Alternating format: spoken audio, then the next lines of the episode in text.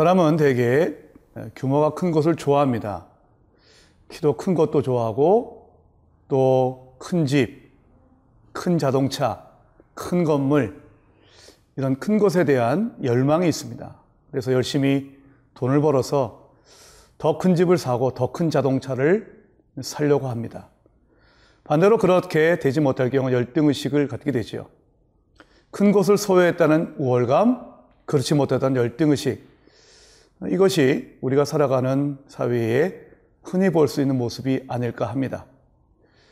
그런데 우리가 그저께 마가복음 10장을 통해서 배웠던 것처럼 예수님은 하나님 나라에서 큰 자가 또 위대한 자가 누구인지를 가르쳐 주셨습니다. 그것은 섬김이었습니다. 예수님은 그 섬김의 도에 대해서 말씀으로만 가르쳐 주신 것이 아니라 그 행동으로, 삶으로 실천하고 보여주셨습니다. 오늘 말씀은 직접 행동으로 보여주신 주님의 섬김, 바로 그것이 우리가 오늘 묵상해야 될 주제입니다. 오늘 이 말씀을 통해 섬김에 대해서 다시 한번 묵상하고 새길 수 있는 시간이 되길 바랍니다.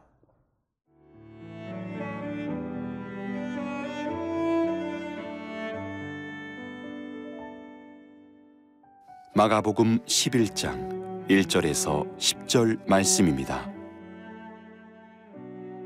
그들이 예루살렘에 가까이 와서 감남산 벳바게와 베다니에 이르렀을 때에 예수께서 제자 중 둘을 보내시며 이르시되 너희는 맞은편 마을로 가라. 그리로 들어가면 곧 아직 아무도 타보지 않은 나귀 새끼가 매여 있는 것을 보리니 풀어 끌고 오라.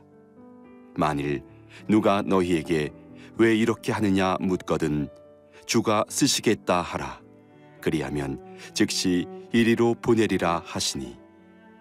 제자들이 가서 본즉 나귀 새끼가 문 앞 거리에 매여 있는지라. 그것을 푸니 거기 서 있는 사람 중 어떤 이들이 이르되 나귀 새끼를 풀어 무엇 하려느냐 하매. 제자들이 예수께서 이르신 대로 말한데 이에 허락하는지라.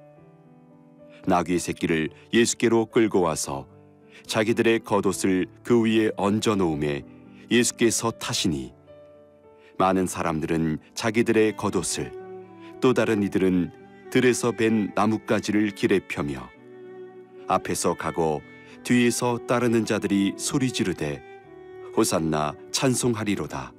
주의 이름으로 오시는 이여. 찬송하리로다. 오는 우리 조상 다윗의 나라여 가장 높은 곳에서 호산나 하더라 드디어 예수님께서 예루살렘에 오셨습니다. 예수님께서는 어, 예루살렘에 오셔서 성에 들어가시기 전에 어, 근처 마을에 계시면서 제자들에게 맞은편 마을로 두 사람의 제자를 보내십니다. 그리고는 그곳에 가면 어, 새끼 나귀를 발견하게 될 것이고 그 새끼 나귀를 데리러 올 때에 누군가가 왜 그리하느냐 물을 것이고 거기에 대해서 어떻게 대답할 것이고 이 모든 것들을 말씀해 주십니다. 두 명의 제자가 예수님의 말씀하신 대로 갑니다. 그리고 그 모든 것이 예수님의 말씀대로 다 진행이 됩니다. 이 모든 것은 어, 모든 것들을 다 꿰뚫고 계시는 주님의 권위를 보여줍니다. 무엇보다 우리 주님께서는 그 새끼 나귀를 가져올 때 왜 그리하냐라고 묻는 사람에게 이렇게 대답하라고 말씀하셨습니다. 오늘 말씀 3절입니다. 만일 누가 너희에게 왜 이렇게 하느냐 묻거든 주가 쓰시겠다 하라. 그리하면 즉시 이리로 보내리라 하시니 주가 쓰시겠다 하라. 사실 이 말씀은 굉장히 권위에 찬 말씀입니다. 어쩌면 그 새끼 나귀의 주인이었을 그 사람에게 처음 보는 그 사람에게 오직 한마디 그저 주님이 쓰시겠다라고 하라. 그러면 허락할 것이다. 라고 하는 이 말에는 바로 그 말에 담긴 왕적 권위를 느낄 수 있습니다. 왕은 자기가 다스리는 나라의 모든 것에 대한 징발권이 있습니다. 주가 쓰시겠다라고 하는 이 말씀은 바로 주님이 우리의 인생의 예, 왕으로서 하나님 나라를 다스리시는 왕으로서 우리에게 요구하실 수 있는 왕적 권리와 권한을 보여줍니다. 성도 여러분, 만약 오늘 예수님께서 여러분들에게 주가 쓰시겠다 이런 말씀을 들려주신다면 주님이 나에게 과연 무엇을 요구하시고 내가 주님이 쓰시겠다라고 하는 그 무엇이 내게는 무엇인가? 그것을 한번 묵상해 보시기 바랍니다. 어쩌면 주님은 오늘 이 시간에 우리 한 사람 한 사람에게 우리의 헌신과 우리의 또 사랑을 요구하고 계실 것입니다. 그 음성에 대답하는 우리 모두가 될 수 있기를 바랍니다. 드리면 하나님의 놀라운 역사가 나타날 것입니다. 여러분, 이 새끼 낙이라고 하는 것이 사실은 뭐 그리 대단하겠습니까? 그 주인도 이 새끼 낙이라고 하는 값어치가 뭐 그리 대단하겠습니까? 그러나 그 주인이 새끼 나귀를 주님께 드렸을 때에 그 새끼 나귀는 바로 그 어떤 이 땅의 훌륭한 말도 태워보지 못한 만왕의 왕 예수 그리스도를 태우는 지극한 영광을 누렸던 것입니다. 여러분 아리마대 아리마대 요셉을 기억하십니까? 아리마대 요셉은 자기가 죽으면 자신의 시신을 어, 안치할 그 동굴을 무덤을 예수님의 시신을 위해서 내어 드렸습니다. 자기가 갖고 있었던 무덤, 자신을 위해 사용하려고 했었던 그 무덤을 주님 앞에 쓰시도록 드렸을 때에 그 무덤은 바로 주님께서 부활하시는 유일무이한 장소가 되었던 것입니다. 주가 쓰시겠다 하라. 이 말씀에 순종하면 우리의 삶에 하나님의 놀라운 역사와 영광이 나타날 것입니다. 예수님은 제자들이 가져온 새끼 나귀를 타고 예루살렘으로 어, 들어가셨습니다. 어, 이 장면은 사실은 구약 예언의 성취입니다. 스가랴 9장 9절 그리고 창세기 49장 11절을 보면 바로 이 말씀을 예언하고 있죠. 장차 왕으로 오실 우리의 메시아가 아, 바로 새끼 나귀를 타고 오실 텐데 그 이유는 그분이 우리의 왕이시되 겸손하시다고 말씀하십니다. 사실은 어, 이 새끼 나귀를 타고 어, 입성하시는 그 주님을 위해서 제자들이 나귀 새끼 위에 어, 자신의 겉옷을 벗어서 깔아놓은 것, 그리고 많은 사람들이 자신의 겉옷을 예수님이 예, 행차하시는 바로 그 길 위에 깔아놓은 것, 이 모든 것은 왕의 즉위식을 보여줍니다. 고대 이스라엘에서는 왕이 즉위하게 되면 그 말을 타고 입성하게 되고 그리고 사람들은 바로 자신의 겉옷을 펼쳐서 환호했습니다. 그리고 그 주님을 왕을 높였습니다. 이런 모든 어, 무리들의 행동은 바로 예수님이 왕으로 오셨음을 보여줍니다. 예수님은 우리의 왕이십니다. 그러나 우리를 지배하고 착취하는 힘 있는 자가 아니라 바로 당신의 능력을 우리를 위해서 섬기는 데 사용하시는 겸손한 왕이신 것입니다. 예수님은 나귀를 타셨습니다. 사실 어, 구약의 말씀을 보면 왕은 노새를 타는 것입니다. 노새, 나귀는 말이라고 볼 수 있지만 이 노새가 나귀보다 그 몸집과 길이, 키와 이 모든 것이 1.5배에서 2배는 더 큽니다. 왕은 노새를 타야 하는 법입니다.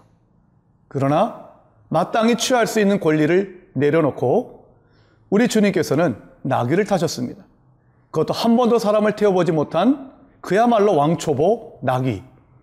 그 나귀를 타신 까닭은 바로 우리에게 섬김이 무엇이고 진정 왕은 어떤 왕인가 하나님 나라에서 왕은 어떤 왕인가 바로 그 진리를 우리에게 보여주시기 위함이었습니다. 주님은 겸손한 왕이셨습니다. 우리는 그 겸손한 왕을 따라 겸손하고 온유한 삶을 살도록 부르심을 받은 자들입니다. 여러분은 겸손하십니까? 이 귀한 말씀이 여러분의 오늘 하루의 묵상의 주제가 될 수 있기를 바랍니다.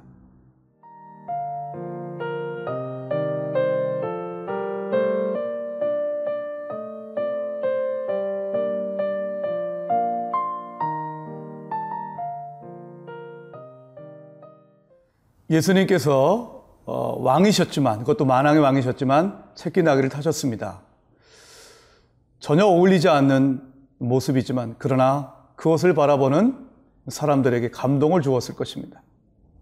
오늘 말씀을 묵상하는 자들도 그 모습을 바라보면 깊은 감동을 느끼게 됩니다. 왕이 노새를 타면 제격에 맞지만 사람들에게 감동을 주질 못할 것입니다. 다만 부러움만 살 것입니다. 그러나 우리 주님은 만왕의 왕이심에도 불구하고 겸손하여 새끼 나귀를 타셨습니다. 얼마든지 할 수 있지만 하지 않을 때 그 절제력과 그 섬김이 감동을 주는 것입니다. 성도 여러분, 하나님께서 여러분에게 다른 사람들에 비해서 더 많이 주신 것이 있으십니까? 부자로 살고 계십니까? 그 부자를 다른 사람들이 재물을 부러워하겠지만 부러움을 받는 것을 넘어서서 감동을 주는 사람이 되기 위해서는 그 재물을 하나님 나라와 이웃을 위해서 사용해야 될 것입니다. 나를 위해서 쓸 수 있지만 나를 위해 사용하지 않고 먼저 그 나라와 그의 의를 위해서 그리고 이웃을 위해 사용할 때 사람들은 부러움이 아닌 감동을 느끼게 될 것입니다. 또 예수님께서 어, 새끼 나귀를 타고 어, 겸손한 왕으로 입성하신 또 다른 중요한 메시지가 있습니다. 그것은 어, 이 땅의 진정한 왕 그리고 메시아는 무엇인가를 가르쳐 주시는 것입니다. 그 당시에 많은 사람들은 그들이 기대했던 메시아는 힘있고 정치적 군사적 지도자로서 로마 제국을 물리치고 이 땅에 강력한 아, 나라를 세우는 것이었습니다. 물론 하나님 나라는 강력한 나라입니다. 그러나 하나님 나라가 하나님 나라가 되는 본질은 다름 아닌 우리 주님의 섬김에 있습니다. 그 섬김을 통해 우리 주님은 우리 모든 어, 죄인들을 구원하시기를 원하셨던 것입니다. 십자가의 말로 가장 섬김의 절정이라고 말씀드렸습니다. 십자가의 말로 섬김의 극진 까닭은 바로 그 십자가를 통해 만왕의 왕이 비록 그 처참한 죽음을 당하셨지만 그럼으로써 말미암아 바로 우리 모두를 구원하시고자 하는 하나님의 구원의 의지와 은혜가 나타나기 때문에 그렇습니다. 섬김은 이와 같이 하나님의 구원을 지향하고 있습니다. 우리의 모든 섬김의 삶이 우리의 모든 희생과 헌신은 바로 자신을 낮추시고 모든 사람을 구원하시는 하나님의 구원의 역사를 증거하는 것이 되어야 할 것입니다. 이렇게 어, 예수님께서 새끼 나귀를 타고 입성하실 때 사람들은 환호를 하였습니다. 오늘 말씀 구절을 보니까 앞에서 가고 뒤에서 따르는 자들이 소리 지르되 호산나 찬송하리로다 주의 이름으로 오시는 이여. 10절 찬송하리로다 오는 우리 조상 다윗의 나라여 가장 높은 곳에서 호산나 하더라. 이 호산나라고 하는 단어는 구원하다. 우리를 구원하소서라는 뜻입니다. 이, 그 당시 예수님을 바라보면서 환호했었던 그들은 바로 예수님을 통해서 로마 제국을 물찌르고 하나님의, 하나님의 도우심으로 강력한 이스라엘이 세워질 것을 믿었습니다. 그렇지만 주님이 보여주셨던 하나님의 나라는 섬김의 나라였습니다. 그 섬김의 나라를 이루기 위해서 주님은 자신의 모든 것을 내어 주셨던 것이지요. 여러분, 여러분들은 어디에 환호하고 계십니까? 때로 우리가 환호할 때가 있습니다.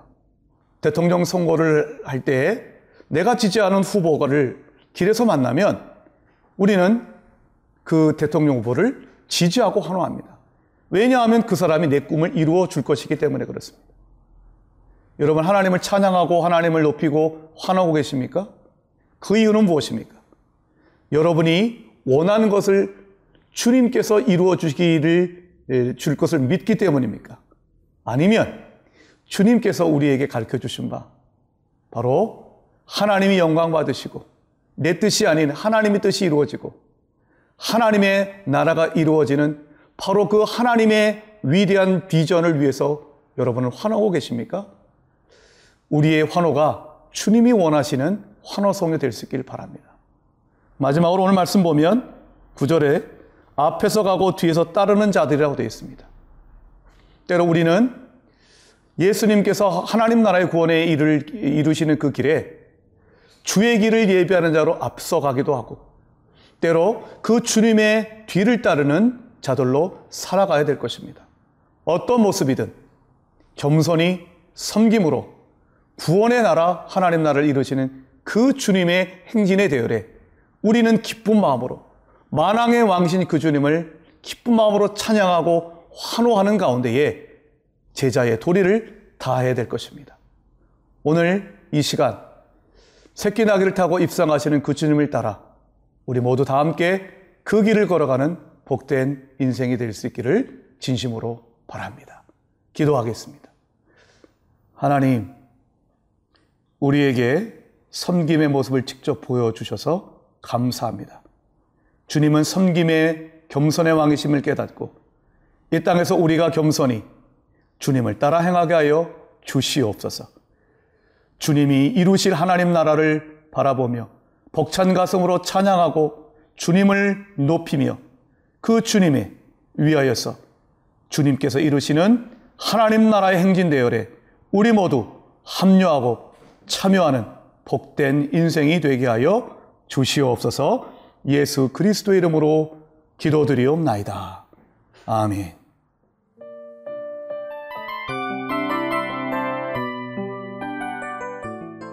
이 프로그램은 청취자 여러분의 소중한 후원으로 제작됩니다.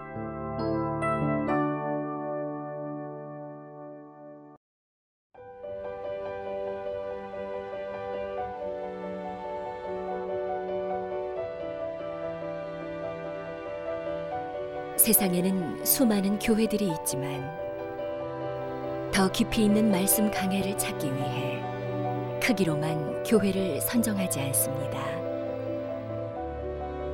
보다 좋은 영적 콘텐츠를 더 많이 나누기 위해 방송비를 받지 않습니다. 1년 365일 복음만 전하고 싶어서 우리는 광고를 하지 않습니다. 온누리의 복음을 땅끝까지 CGN TV와 함께 땅끝 선교사가 되주세요.